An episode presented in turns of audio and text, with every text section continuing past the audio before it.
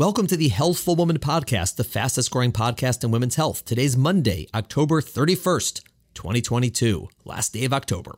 Today's podcast is a high risk birth story I recorded back in 2021 with Dr. Dina Blanchard.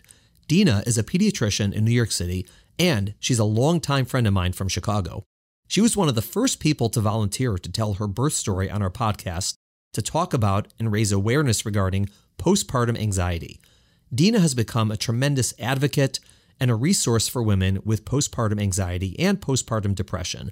And our conversation is about much more than just her own story. So, for those of you who have not yet heard her story, this is a great one. For those of you who did hear this a few years ago on our High Risk Birth Stories podcast, I think you will find it valuable to hear again. I know that I did. Hey, for all of you listening on Apple or Spotify, I would really appreciate it if you can go on and rate this podcast, preferably with five stars. Thanks in advance. All right, enjoy today's podcast. Next week, we have a new guest, Dr. Farnes Kia, who recently joined our practice in New York, is going to join me to talk about minimally invasive gynecologic surgery. Thanks for listening. Have a great week. Welcome to today's episode of Healthful Woman a podcast designed to explore topics in women's health at all stages of life. I'm your host, Dr. Nathan Fox, an OBGYN and maternal fetal medicine specialist practicing in New York City. At Healthful Woman, I speak with leaders in the field to help you learn more about women's health, pregnancy, and wellness. All right, we're here with Dina Blanchard. Thank you so much for coming on the podcast. It's great to have you. Welcome. Thank you. The podcast we're doing today is uh, one of our newer formats where we're going to be discussing high risk birth stories. And the the thought about this and the goal is not specifically to discuss a condition or a diagnosis or a complication uh, related to pregnancy, but just to let women talk about their own story, right? Whether it's fertility, whether it's pregnancy, whether it's the birth, whether it's postpartum. And there's so much to learn from these stories obviously just on a human level on a medical level on any sort of like you know life level and I just have found that these stories are amazing. And Dina, thank you so much for coming on and agreeing to tell your story. You're so welcome. And thank you so much for having me. And I agree with you that the narrative of others of stories is so important and actually such an important part of kind of going through many medical processes. And it's the connection, the human connection that you have with other people who have been through sort of similar or slightly similar things. And you don't feel alone and like you're the only one who's done this. I think that is really powerful. And um, I'm really excited to be a part of this. Right. Now, obviously, you yourself are a physician. So you're Dr. Dina Blanchard pediatrician at Premier Pediatrics in New York. You have a medical background, and we're going to be discussing things related to medicine, obviously. But the fact that you're a doctor on one level has nothing to do with your story. And on another level, it does because it influenced your own practice of medicine, which I think is another fascinating aspect of this. I completely agree. And I also think there's this sort of idea that it's like, oh, well, you're a doctor, that wouldn't happen to you. And then part of being able to share with my with the families in my practice and new moms and new dads is this can happen to anyone. This happened to me. There's no shame in having a postpartum mood disorder. And I think it sort of takes the edge off almost when I say that because it becomes like, okay, I'm not living on high. I mean, I don't practice like that in general, but like, for, I think there's so much stigma still, though we've made tremendous growth even since, you know, I had children. And, but I think there's a lot of stigma around mental illness, particularly in the postpartum period, where many new parents feel that they should feel like everything is I mean, I like to joke, but like rainbows, lollipops, and sunshine. And if you don't, and you're not Insta perfect or Facebook perfect or whatever social media is these days, you kind of like start to doubt yourself as a parent, which is a terrible feeling. And no parent should feel that way. So creating a space in which that can be talked about and removing the kind of fantasy of what life should look like after you have a baby to me is one of the most important things right now. Hundred percent agree. Um, so let's let's sort of set the stage. We're going to be discussing, at least at first, uh, this is your the birth of your second child, AJ, correct? Yes. So tell us at that point in time, you know, during that pregnancy, the, the year is, is 2010, correct? Mm-hmm. Right. So the year is 2010. Tell us just in general at that time, who are you? Where are you in life? Where do you live? What's your family like? What are you doing? Just so we understand who you are coming into pregnancy. Absolutely. So I am 30 years old. This is my second pregnancy. My son Nathan, I had him really young at 23. And so the difference of being pregnant between 23 and 30 and then later at 35 was a lifetime. But um, the nice thing, I had Nathan in medical school. Um, with AJ, it was different. I wasn't attending, I was in private practice, and I wasn't going to have to rush back to work. I had already decided I was going to take four months of maternity leave and then come back slowly. Whereas with Nathan, I was back in anatomy lab two weeks later. So it was sort of like to me like this amazing situation where I was going to get to have like a real maternity leave that I hadn't had before. And honestly, it was my easiest of all three pregnancies. I had the least nausea. I had no other, like Nathan was premature, and David, I had gestational diabetes with, and I also had an antibody problem. And with AJ, it was easy, it was smooth sailing. And I remember actually his birth was also uh, super easy. My sister, who's a few years younger than me, hadn't had kids yet. And I remember her saying, like, oh, it's not such a big deal. I'm like, oh, don't use this as your scenario because this was not my first. And let me tell you, my third wasn't like that either. Like, right. I was supposed to be induced on a Tuesday. Monday, I was talking to my older son's teacher for parent teacher conferences. I jump up and my water breaks. And within four hours, I have this baby, three pushes, no tears. And then I go home. I really, it was once I got home that the struggles really started to begin. But the pregnancy actually was, I worked until I was, I gave birth on a Monday. I worked until that Friday. I was tired, but I was able, I was, it was my easiest pregnancy, but the hardest. Right. And you're you're living in New York City, right? I was living on the Upper West Side. I was working full time. And how old was Nathan? He was about to turn eight. And like I said, I was more tired. Like with Nathan, before I gave birth, I ran five miles. I wasn't doing that but um, I was I felt good. Like I didn't feel exhausted. I didn't feel like I couldn't work. I took call till the end. It was a it was it wasn't a hard pregnancy. I was married to a different person than I'm married to now, and so I think having a baby and then getting divorced about a year and a half later, a lot of that time in between being in couples therapy certainly didn't help the situation. But you know going into it it felt like this was my chance. I was going to do this. Like and I had such trouble breastfeeding Nathan. And I'm like, I'm gonna have a. He was uh, he was full term. He weighed seven and a half pounds compared to Nathan was like five eleven. And I was like, this is all gonna work. Right. Like, I went in with the expectations that this was gonna be like glorious maternity leave. I was gonna like take walks and go to brunch with my friends and pop the baby on the breast. And it just I mean, honestly, in hindsight, it's not advice I would ever give anyone to go into a birth with, but it was because on some level that's completely unrealistic. But it just felt like it was my chance to have a totally different experience than having a premature baby in the middle of medical school. Right. Plus, I mean, listen, you're you're riding high in a certain sense. I mean, as you said, you're you're done with your training.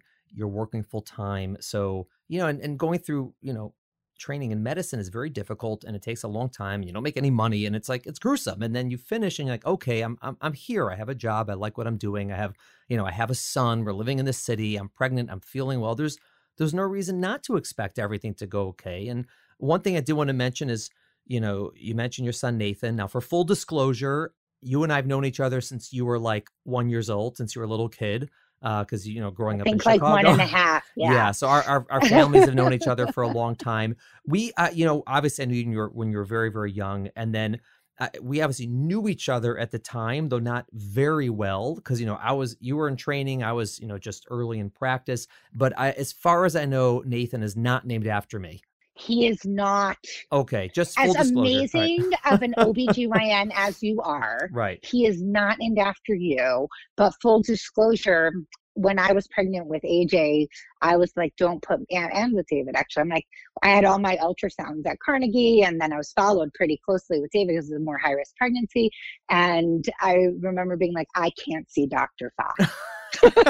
I, I always say that until I was getting abdominal ultrasounds. I'm like, no Dr. Yeah. Fox. Yeah, no, I, have always said like, that I've yeah, known the, since I was a child. Right. The people that I know that the people that I know get divided into two groups. Half of them are like, I only want to see Fox, and the other half is I want to see anybody but Fox. And it's it's just an interesting how that gets broken up. It's uh it's fascinating. You know, whether you know your gynecologist or not is is a it's it's a whole other podcast. Let's put it that way. Well, my gynecologist, my primary gynecologist, seeing you guys for scans and high risk stuff, is a good friend, but she's a woman, so right. it felt different. like it just didn't feel the same. So here we are. So you you had AJ. You know, as you said, the pregnancy went well. You're feeling great. Uh, physically, it was okay at the time uh, at the birth. Emotionally, everything as well. As you said, you were expecting to have this four months of you know uh, maternity leave, and it's going to go really well, and you're going to be at all the cafes in the Upper West Side or whatever it is, just you know nursing all over the place. And so, so what happened? Tell us the story at that point. Right away, I really struggled with breastfeeding, and it was extremely painful for me. But I was, I think, actually irrationally committed to not letting AJ have any formula. And it was really a very irrational belief. And I kept breastfeeding through the pain, through. So, like, that was, and I kept feeling like, a huge failure. Like with Nathan, I remember thinking, okay, he's premature. And I also honestly was a first year medical student. Here I am, pediatrician, done with training, giving advice, blah, blah, blah. And I can't do it myself and I was working with lactation consultants and I was doing everything. And, you know, it hurt for a long time, like about 10 weeks. And then eventually it just came together. But I think that beginning was definitely a strike against me.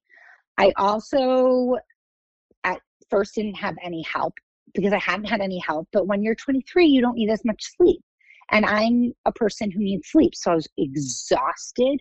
I was overwhelmed. I was up with this baby who was like killing me. And then he was colicky. Mm. And so it was just like one thing after the next. But, you know, of course, hindsight is 2020. But at the time, I started obsessing about the colic so Nathan was very colicky and difficult. Also, he did have reflux and a milk protein allergy that didn't get picked up until much later. So he was a more difficult child in that way. But that at this point, this was information I had. So I started to cut things out of my, I cut, cut milk out of my diet. I put AJ on reflux medicine, and then he was still colicky. And I was like really obsessive to the point where even though as a physician, I knew that he was fine he was growing, everything was fine. I could not, as a mother, relax and calm down about it. I couldn't listen to myself, to my partners who are my friends. I went to see a pediatric GI and I still I couldn't take, like I ended up restricting my diet so much and actually I, I mean it turns out he did have a milk protein issue but he he was able, wasn't able to tolerate dairy, but he could have tolerated all these other things that I wasn't eating. And so I basically restricted my diet so much. And ultimately, with time, he became a better breastfeeder and he outgrew his colic. And it sort of actually was a little easier, maybe for about two to three weeks, somewhere around 11, 12 weeks. And then I realized I had to go back to work and I started having panic attacks. I was debilitated. The idea of going back to work, I couldn't sleep. I couldn't breathe. My heart was pounding. And I knew that they were panic attacks. Like I knew it was okay. And I was like, I'm having panic. And I was like, I need to go see somebody because I can't go back to work like this. And I remember the day I saw Dr. Gandler, who is uh, my psychiatrist, and I was sitting there and I'm telling him everything. And he goes, You have postpartum anxiety. And it was like the clouds had parted and like a light bulb came down or like the light came down. And I was like, yes, of course that's what I have. so I like I you know I couldn't even treat myself in the same respect I was giving to my patient. Right, and also you have you have the in, you had the insight to know, and that's more than most people would have. Right, most most people, you know, they wouldn't have any clue of what's going on, and they may think the panic attacks are heart attacks or whatever. Who knows what they think they're having? And you had you had a, a great amount of insight, and still, it wasn't what you thought you had.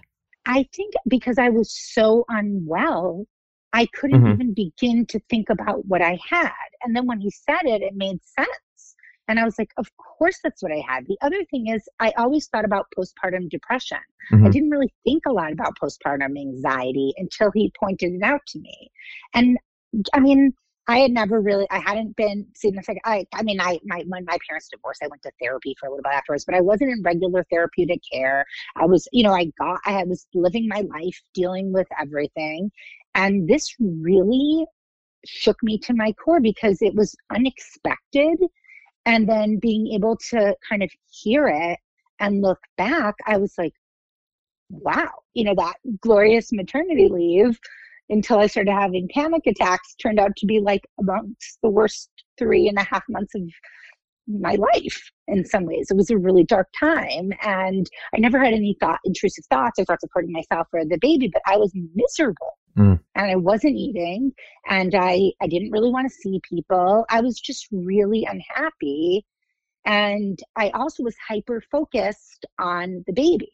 So like even when AJ was asleep, I couldn't really sleep myself because I would start to like have what I would describe as circular thinking, which I think is something that's very important to point out in postpartum mood disorders, particularly anxiety, is that you often find yourself and I just I like I'll start to say it like if I have a patient that I the mom I, or dad is going through something I'll start to say do you find yourself being like I can't fall asleep because what if baby needs breastfeed, but I don't want to pump because if I pump and then this and this, and there's just this constant circular anticipatory anxiety around, I find typically either feeding or sleep with the baby. And um, sometimes I'm sure in your experience, it's more related to maternal health.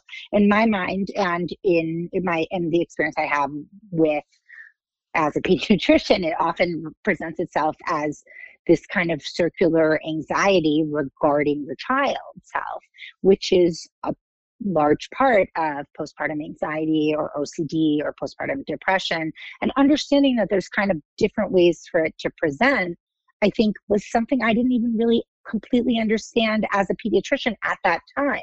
I didn't really feel sad. I wasn't crying. I was just, I felt like I was not, I was in somebody else's skin. Like I was not myself. And I couldn't really describe it outside of like, and I and I and I thought like, okay, I'm a new mom. I'm tired. My breastfeeding's happening. Like I just kept making excuses for it in my head, as opposed to doing something about it. At the time, or even around then, in hindsight, was anyone in your life who you were close with? Did any of them notice this? That there was something unusual going on. I mean, you obviously you know you you didn't feel well, but you right. didn't you didn't piece it together. But can you look back and say, oh yeah, my my friend or my cousin or my mother or someone said, you know, there's something going on, and I didn't yeah. believe them. And who who who may have noticed that? There was only one person who said something to me at the time, and she actually wasn't a close friend. Mm, that must have been pleasant. I should have taken her more seriously. Actually, it's like she said it very kindly, and I was just like, no, no, no, I'm just tired. I actually didn't even feel bad about myself because I I don't see mental health as a stigma, and I didn't right. at that time either. Mm-hmm. I just was like, I I like when I it was actually like a relief to have been diagnosed with the anxiety because it was like, oh, okay, this makes sense. Like right. this is why I don't feel like myself, you know, and as opposed to just I suck as a mom or I suck at being a mom, you know, which was sort of what I kept telling myself. Like, and being, you know, a perfectionistic, you know, type A medical student, uh, you know, right. kind of person, my tendency was to self blame. And I kept thinking, I remember thinking, like, well, if I just try harder, which again is like a circular pattern, then I'll be better at being a mom. And if I just this, I'll be better at this. And if I just, if I just, there was always one more thing I just had to do. And then having the diagnosis really took that was sense of relief in that like it wasn't just it wasn't my fault like it wasn't about me right you know it was like there was something else going on but you know then there are people who have said who once I got, you know, diagnosed and I was more open about it, which took me some time, but there were people in my circle that I was more open to were like, oh, everyone knew that you had like, you know, at that point people kept saying postpartum depression because no one really knew what postpartum anxiety was. Right, right. But like basically everyone knew you weren't well. And I'm like, why didn't anyone say anything? And then this one person who was my like who's I mean, she's still she and I share a best friend. Mm-hmm. And I remember sitting at my friend's dining room table and her saying to me, I gotta tell you, Dina, like with all respect, like I don't think you're doing great. Like maybe you want to talk to somebody. And I was like, no, I'm just really tired. Like, I'm totally fine. She's like, you look really thin, like, because I really was barely eating, you know? And I'm like, no, it's just because I'm on this restricted diet from breastfeeding. I mean, I just sort of like excused it mostly, I think, because if you're not well, it's hard to one, have insight in that way. And two, it's sort of well, like, like I said, it wasn't in my mind what typical depression looks like. I just sort of felt like if I were doing better at this, like if I were better at not getting sleep, if I were better at X, Y, and Z, like then all this would go away. And so it didn't really occur to me that like this wasn't my fault and that there was a way to treat it until it got really bad. Once you ultimately were diagnosed and you said you had that aha moment, and for you, you did not feel a stigma about the diagnosis, about mental health, which is, again, that is great. I would say that's probably unique. I think a lot of women would feel stigma, unfortunately. But what about those around you? Did you feel stigma from the outside? You know, people who you worked with or people who you knew. Right. Eh, did you did you sense that, or did you feel it, or was it like even overt? I mean, I think at first I just felt so much relief, and mm-hmm. I hadn't really talked about it. And um, my psychiatrist told me that he wanted me to go on Zoloft, and I was like, I don't need Zoloft. I'm just going to start coming for therapy. And he's like, I think you need both. He's like, do me a favor, try it if you don't start to feel better in two to three weeks at all, if you're seeing no improvement between that and therapy, we can always taper you off of it. And I mean, being a logical person I'm a medical person, I'm like, look, okay, that makes sense. Uh, I'm like, I'm willing to do that. And he was, I, I got lucky also seeing someone who, I mean, he's not a reproductive psychiatrist, but he understood a lot about pharmacology. And he, I was very concerned about breastfeeding. And he's like, Zoloft is a big molecule. It really barely gets in the breast milk. There's studies, it's safe. It's more dangerous for your baby for you to continue feeling like this. And I was like, all right, like that made sense to me as a logical, rational physician. And it felt like I really can't tolerate the way I'm feeling anymore. So right. I might as well. And I have to say, like, even though it takes time for, you know, Zoloft, which is um, a SSRI serotonin reuptake inhibitor, uh, selective serotonin reuptake inhibitor, it uh, it does take the irritability off quickly, and the irritability was a big issue for me. Like I was, I think that that experience of like kind of like being crawling out of my skin. In hindsight, when I think about it, and now as I'm talking about it, I was irritable. Like everything bothered me you know like i was just very touchy which is not my general temperament. I'm very like i'm a pretty laid back like stuff doesn't really get to me person. And um, that lifted actually relatively quickly and i was i was able to actually go back to work. And initially i didn't actually tell anyone at work. And then people kept saying wow you seem so chilled you know like you know you seem so relaxed.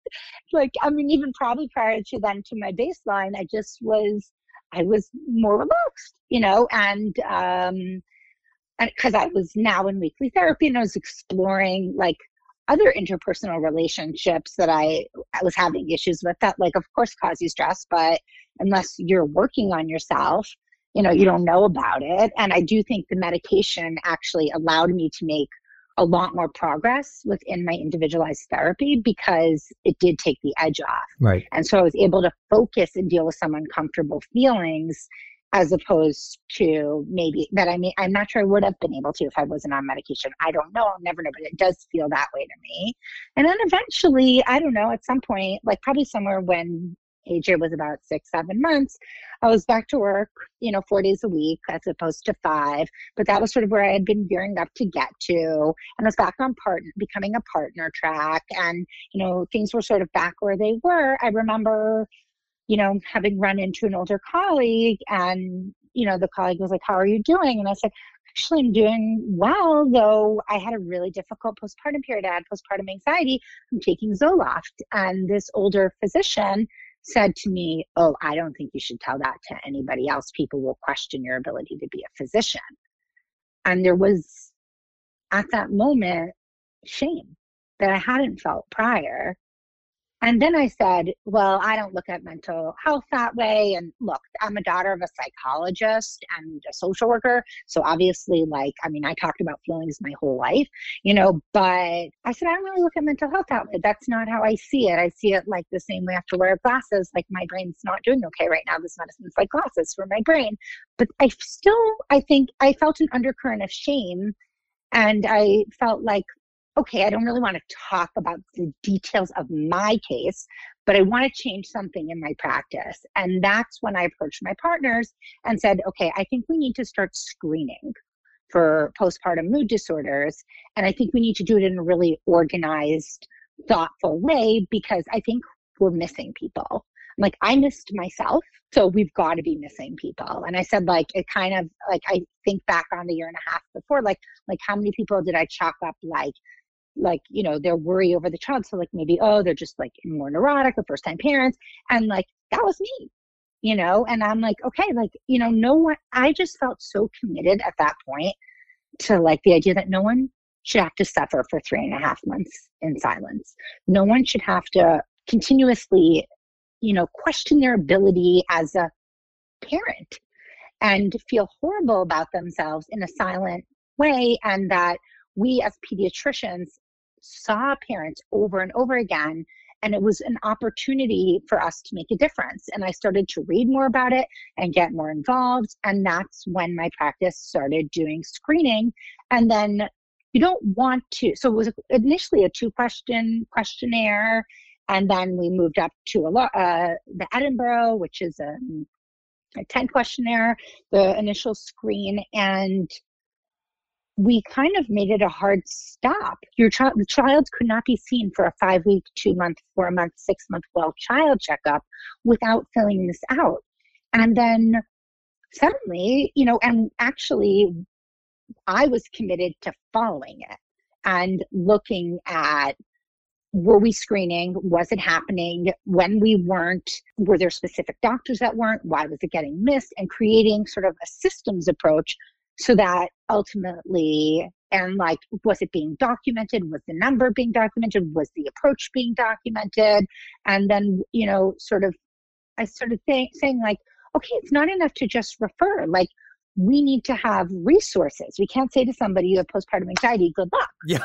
You know, that would be bad. And so, I mean, it wasn't like that. Yeah. Yeah. Course. You know, like we would say, here's some people we recommend, but I felt like we needed more immediate resources. And I had started to build up relationships with people in uh, the field and of reproductive psych- psychiatry, psychology, because it became like a goal of mine to try to change things look, I mean, would I like to change the world? Yes. But here I was in a position to make changes within my practice and with so many parents that's already like you know if i even picked up one pe- one person who hadn't been picked up before it felt to me like here i was with this opportunity to make a huge difference and so we actually um, started working with Melissa Paschke, who's a postpartum social worker, and she we continue to work with her. We could refer to her, and she would see our patients in the office. So it was a destigmatized process. So, for example, the baby could come in to be weighed or not, or the mom could just come, but it was sort of a safe place, or the dad, if um, in that case, it was a safe space because it was the pediatrician space and like right. you know um, it really created it opened doors i think for a lot of people to feel more open to it and then we started to develop we developed more relationships with the motherhood center and i mean it came to the point where i had contacts all over the city and put together this list for my partners where if there was a mom we were really worried about we could be on the phone with a doctor and figure things out pretty quickly. And we also really felt strongly about partnering with the OBGYNs because, as you know, um, we work together professionally and it's into the practice. You know, I we love being a partnership. And I think that what we wanted to say to parent new parents is, you know, whether it was your first, second, or 25th kid, you know, there is a partnership here between your OBGYN and your pediatrician. And is it okay with you if we speak to your OBGYN? Because we as pediatricians could not prescribe medication for a mother.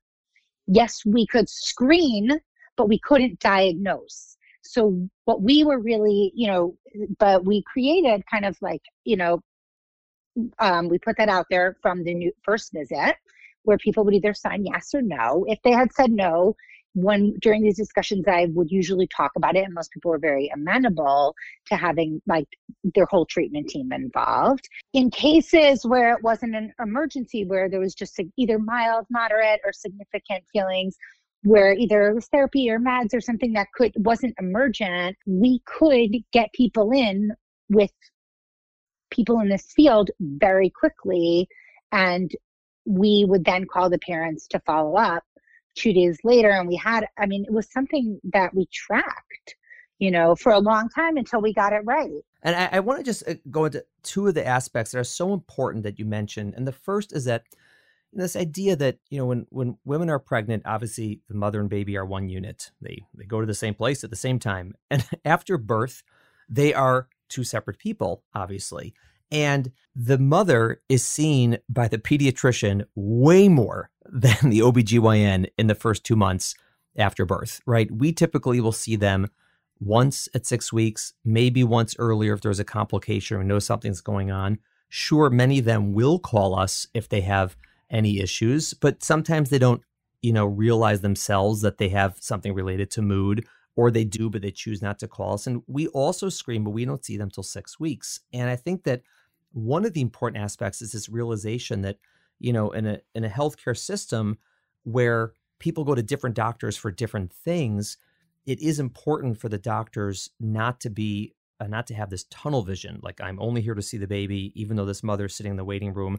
and clearly is not well i'm just going to ignore that because i'm here to see the baby. That would be a bad way to do it and so to to have this realization that you can have a more global um, view of the family unit including the mother of course that's great and the second thing is I think when you when you talk about screens, I think there's sort of two elements of the screen. And the first is simply just the awareness. Like the fact that you do the screen means that everybody in your office knows that this is something we're looking for.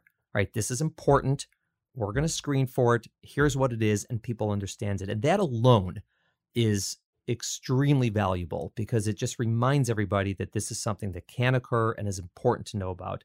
But the second part is actually doing a real screen and not just the awareness, because it gives you, number one, a formal process. Like you said, people can't get past, you know, they can't get to the next step unless they formally go through this. And you can show it to a patient and say, listen, you know, I know that we think that these symptoms may be normal or common, but like this is a validated screen and like you didn't do so well in it. And it doesn't mean you have a diagnosis, but it means we need to investigate this further. And that's a lot different than something that's more abstract or vague. And I was wondering if you found that the formal screen like gives you that sort of evidence for people who may not realize that there's something going on in their lives. A lot of people know, obviously, but some don't. Honestly, I've never gotten to the point of having to show any new parent the Edinburgh score because I see it before I walk in the room. Right. So I already know. And my approach is going to be very gentle. Like I will, I don't come in the room and say, hey, you had your Edinburgh. But I, you know, and you seem like you're going through a hard time. But I do want to point out we do see the babies a lot. And something that um, our practice was always committed to and this follows the American Academy of Pediatric guidelines was we saw babies even on weekends within 48 hours. And we saw them every 48 to 72 hours until they were returned to birth weight, which on average is somewhere between 10 days and two weeks. And um, while that is still within, you know, and I think we should touch briefly on kind of the idea of postpartum blues versus postpartum mood disorder versus postpartum psychosis. But like any severe psychosis, which unfortunately I have seen, typically happens in the first two weeks. So we're seeing that. And then the other thing is, then they're back three weeks later, but you've developed a real relationship because you've seen each other and you've connected. And part of what we also do, which is something that over, I mean, all these steps, I'm talking about it like it happened with my finger snapping. Obviously, it was a process. But one of the other things we do is I we worked hard to change the way that we take family history. And so um, when I take a family history, well, we now give it actually on a paper. So I do think that people tend to be more honest or open, sometimes on a screening, and we find that with adolescents as well. Um, and so I don't know if there's been studies in pregnant women or postpartum women about that, but I know in adolescents, studies have shown that they tend to be more honest filling out a questionnaire um, then they might be if you just ask questions and then it opens up the door which is what i feel generally happens with the edinburgh. And sometimes if your regular doctor's on vacation like i'm thinking of a case in my head it was a parent i never met and they came in for the two month visit and they had not screened positive previously and they and the mom was super positive on this one and i didn't know her before so it helped me to have that information going in so that i could sort of feel out the visit and think about kind of what was going to be the best way to approach this and also start by reassuring her you know going through everything but part of the questions we ask similar to like any history of diabetes in your family any history of cancer any history of you know hip problems in infancy or young child all those questions it says is there any family history of anxiety? Is there any family history of depression? Is there any family history of bipolar disorder? Is there any other, is there any family history of any other mental health related illnesses. And I find on that, because I also have that before I walk in the room, people, it just takes like what I, what the way we present it basically is like, this is something we give to everybody. It's nothing specific about you. And, you know, there's like a whole letter that goes out beforehand, but like, like this is something for everyone. But it's a very important knowledge because what it does is it gives you information about kind of also is this person at higher risk and allows you at that first visit to open up a conversation saying, you know, this may happen, this may not happen, but I want to talk to you about blah, blah, blah, blah, blah.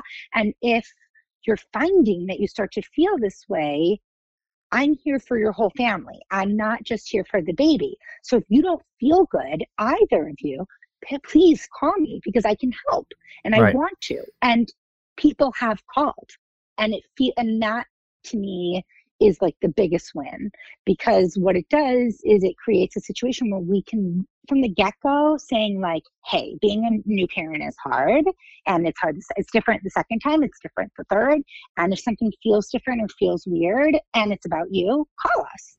Like right. that's okay you know and so that i think is important. The other piece you brought up is provider education. We do a lot of education around um, postpartum mood disorders. And things change. If there's a new treatment, if there's some sort of new information that came out, we'll bring somebody in to do education. If we, you know, if something happens in the practice that we learn from that case where maybe like, you know, certainly early on i was the most had the most knowledge and experience and there was a situation with a mom who had a previously diagnosed bipolar disorder and then ended up having postpartum psychosis. And I was the second person to see her. And she had noted in the original thing that she had bipolar, but she wasn't on medication.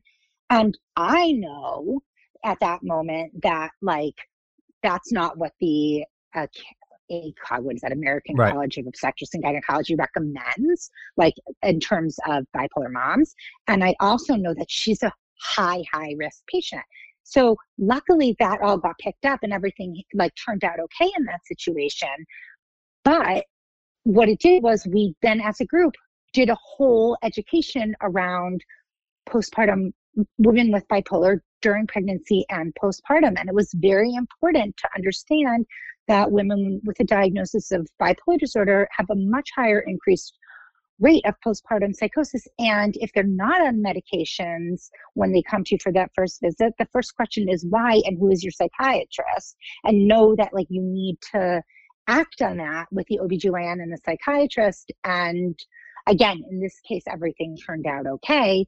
But um, it was a point of education, you know, so that moving forward, we wouldn't miss something like right. that. And I think that this is, you know, coming back to your own personal story, I think that what this, you know, demonstrates is this was one way, you know, that you were able to take your story and what you experienced, what happened to you, and take all of that knowledge you gained and all that insight you gained and all of that passion that you developed over this and then apply it so that it didn't happen to others. Now, obviously, as a physician who cares for women who are going to be in the same, you know, situation as you, you have a real, you know, like opportunity to do that. And not everyone has that opportunity, but that is, you know, one of the ways you sort of turn your story into action, which I think is great. And the other one I wanted to talk about is how you turn your story into action by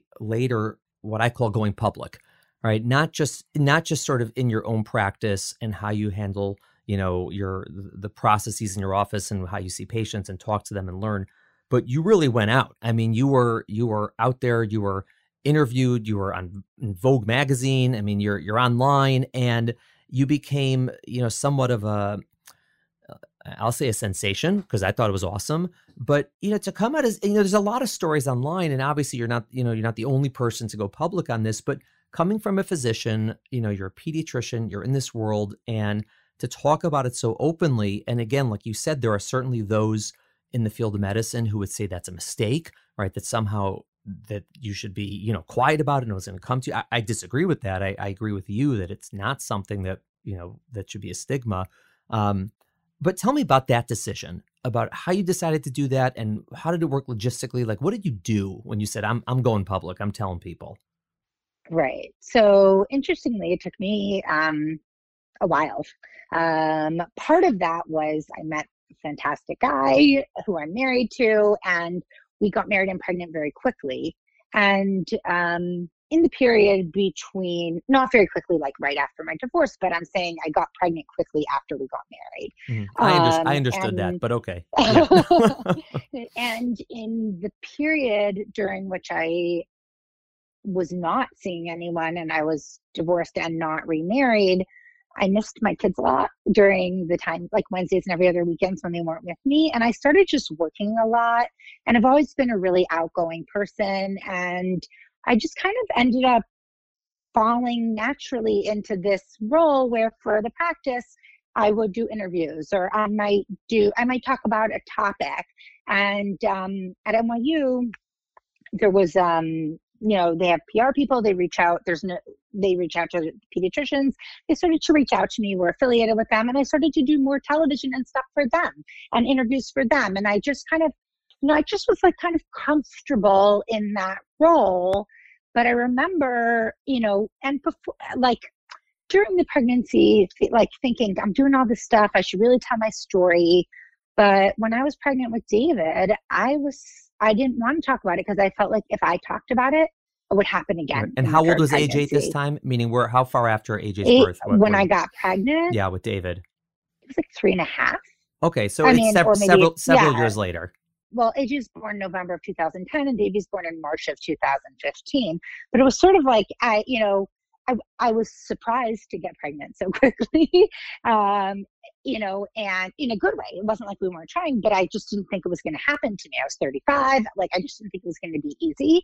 And um, I was kind of like in my mind thinking about starting to talk about my story. And then as when I found I was pregnant, it felt like like if I did it, I would it would happen again. And my life was so I was in such a better place. Like professionally, I was so I was more established. I was a partner. I was comfortable. I had been in my practice for longer. You know, I had, was like a pretty established as a pediatrician and in my, in that area, and I felt much more confident in myself. Um, which I think was also due to therapy. And I also um, was in a great marriage and like things in my life had sort of fallen into place in a lot of ways. And so it felt like if I start to talk about this, maybe it's going to happen, the other shoe's going to drop.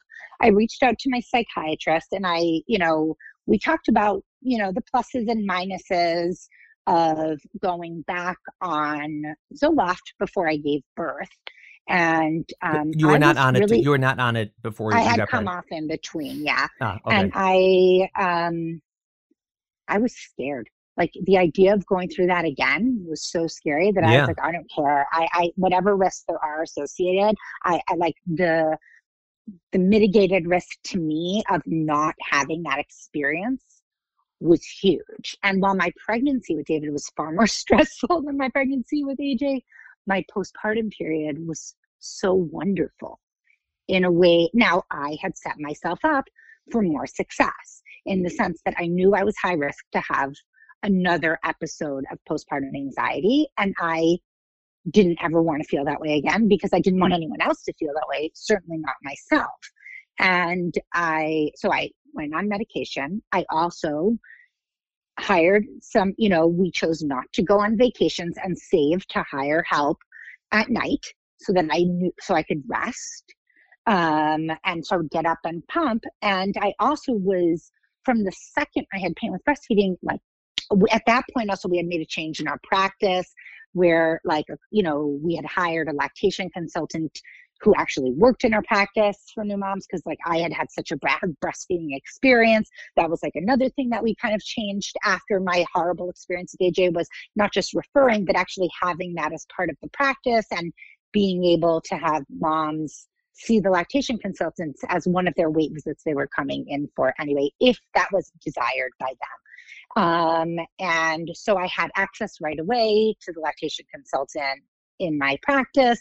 And there were just a lot of, I was more open minded, I think, also. Like, I remember with AJ, the lactation consultant I was seeing, said to me, You should really use this pillow as good to have support. And I thought, I don't need support. I got this. I have hands, blah, blah, blah. And I just didn't take her seriously. But when Flannery suggested that I use, you know, the My Brest Friend pillow, I was like, okay, I'll try it. Like I was open more in that right. way because I just didn't want to. I was like, I knew that being open minded to trying suggestions was going to hopefully help me. And it made a huge difference. And David was a successful breastfeeder from the second day. Mm-hmm. And it was just a very different experience than I had had with the first two. I actually, that's like a whole nother topic that I wrote an article about, like how it took me having three kids to quote like feel like I could breastfeed, you know, without so much suffering. And that like that was also an area I had previously felt shame about where here I was like, I'm on it, I gotta get help from the beginning. And I went back into therapy. I had already set up with my therapist to go into therapy weekly. Um, I was seeing him, I believe, monthly at that point. And I set up to go back into therapy weekly for the couple months after the birth because I I just was so, so nervous like the other shoe was gonna drop. And um and then it's sort of between being a new mom again and feeling ambivalent about whether I wanted to share my personal story as opposed to advocate on behalf of women. You know, it was actually a, patient, a um, patient's mom, um, Paige Bellenbaum, who's at the Motherhood Center. Um, she told her story. One of my partners showed it to me, and I was like, you know, I should really do this. And I called Paige and I said, I think I'm ready to tell my story. Like, what do you think? Will can I write something? Will you look at it first? Like, I feel a lot of anxiety about it. And then um, at that point, I actually, and I continue to sit as an advisory committee member um, at the Seleni Institute. And then between like everybody that I had been connected to, um, they helped me to write my story in a way that felt like it addressed kind of the global picture while telling my personal story as well. And um, it got picked up by Huffington Post. And that was amazing. And I was super happy about it. And that is really where it kind of took off from at that point and people were so receptive. I actually started to get notes like um, cards from moms telling me like i saw your article or I, they would come and say i saw your article and then eventually i can't remember when the vogue was but after that because vogue is so mainstream more people were coming to me and people would write me like if not for you i wouldn't have gone through that postpartum period. Thank you for the referral and I guess like you know aside from the fact that I had chosen to tell my story either way, it felt like, particularly given what I had been told by an older colleague, like almost like, okay, 100% I made the right decision because yeah. here I am making a difference, aside from just in my little practice. Like, here I am making a difference in the bigger world. Did you get um, any negative you know, feedback, like the the kind that you no. know that other colleagues said? I mean, there anyone said none. Right, and did you get none. any? Did you get any? um feedback from people who said, you know, again, people who knew you and say, I had no idea you went through this, and the sort of that type of the surprise, I meaning because they didn't know any of this was going on. You know, that's because a lot of people, one of the fears they have of going public isn't necessarily, it could be the shame, like that type of thing, but also they just don't want people knowing their story. And did you have a lot of people who just said, "Oh my God, I didn't know," and you're like, "Oh, now you'd like know my whole story." No, not at, I mean, I did have a lot of people, but I actually felt proud of myself. That's like great. I had the exact opposite, opposite reaction. I felt like, good. That's good that I told my story. And I and I would say to like people would say, I'm so sorry. And I would say, You don't need to be sorry. I didn't recognize my own symptoms. I'm a medical professional. Right. You know? And I would say, like, I didn't recognize my own symptoms. Why like I don't expect anyone to have recognized them. And I said, like, there's nothing to be sorry for, but like if you take one thing away from this, like go forward. If you see, like, learn more about this. If you see a, a new mom who needs help or a new dad who needs help, help them. You know, like make it okay and and i would say like tell your stories because the more people talk about what you know postpartum peripartum postpartum mental health and you know their experiences the less stigmatized it becomes and i have seen that i mean aj's just turned 10 in november.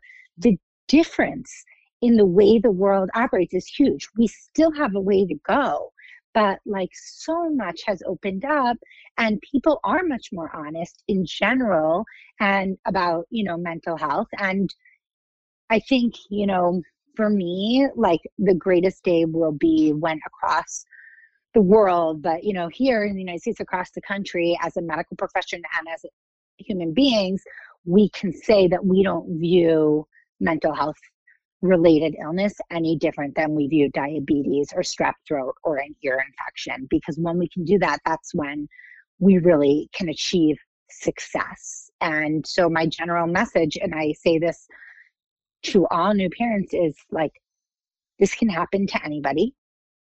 I was shocked. It happened to me. There are some greater risk factors, um, you know, and if uh, if those come up, you know, they get discussed um, but you're not alone and you don't need to suffer. Like why you even if you don't want to tell your story like there's no reason you need to be miserable for the beginning of your maternity leave and then like have a week of enjoyment only to go back to work. You know there's options. There's things you can do and this is highly treatable and you know important for us to talk about right and i do think that as you said, one of the things you learned was that it is important for people to tell their stories. And like you said, not everyone's comfortable with that. Some people just, for whatever reason, they're uncomfortable telling their stories, which is fine, which is why I'm so thankful that you're telling your story and that you told it before, that you're telling it again now, that, you know, people get to know sort of what it was like going through and people are going to connect to that in different ways, whether it's very relevant to them or maybe it's not so relevant to them now, but it could be for a family member of theirs or a friend of theirs. And the general awareness um, about this topic is so important. And we're going to put on our uh, website all the you know links to various articles uh, that you refer to. So that's all there, so people uh, can you know can read them and see them. And obviously, you know you you practice in New York City. You see patients. You guys have a website. It's uh, www.premier PremierPedsNY.com. That's P R E M I E R P E D S N Y.com. Dina, thank you so much. I really appreciate it. It's it's so great to talk to you and to hear your story. And uh, obviously, I think you're really bringing us all to a better place. Honestly, thank you so much for inviting me. Thank you for seeing my story as important. It's awesome and it's great. Like we did say earlier on, we've known each other for many, many years. But I think part of what's been really nice about our adult relationship is that we've worked together really nicely as an OBGYN and a pediatrician and, you know, referred back and forth. And like, if we have concerns, we can touch base with each other. And I think it's nice. Like, I mean, yeah, we knew each other as kids and our families were friends, but like to now have an adult relationship that's so positive and where we can impact change within our communities and possibly further, I think is really um, the greatest blessing. Amazing. Thank you so much. Thank you for listening to the Healthful Woman podcast. To learn more about our podcast, please visit our website at www.healthfulwoman.com. That's H E A L T H F U L W O M A N dot com. If you have any questions about this podcast or any other topic you would like us to address, please feel free to email us at hw at healthfulwoman.com. Have a great day. The information discussed in Healthful Woman is intended for educational uses only and does not replace medical care from your physician. Healthful Woman is meant to expand your knowledge of women's health and does not replace ongoing care from your regular physician or gynecologist. We encourage you to speak with your doctor about specific diagnoses and treatment options for an effective treatment plan.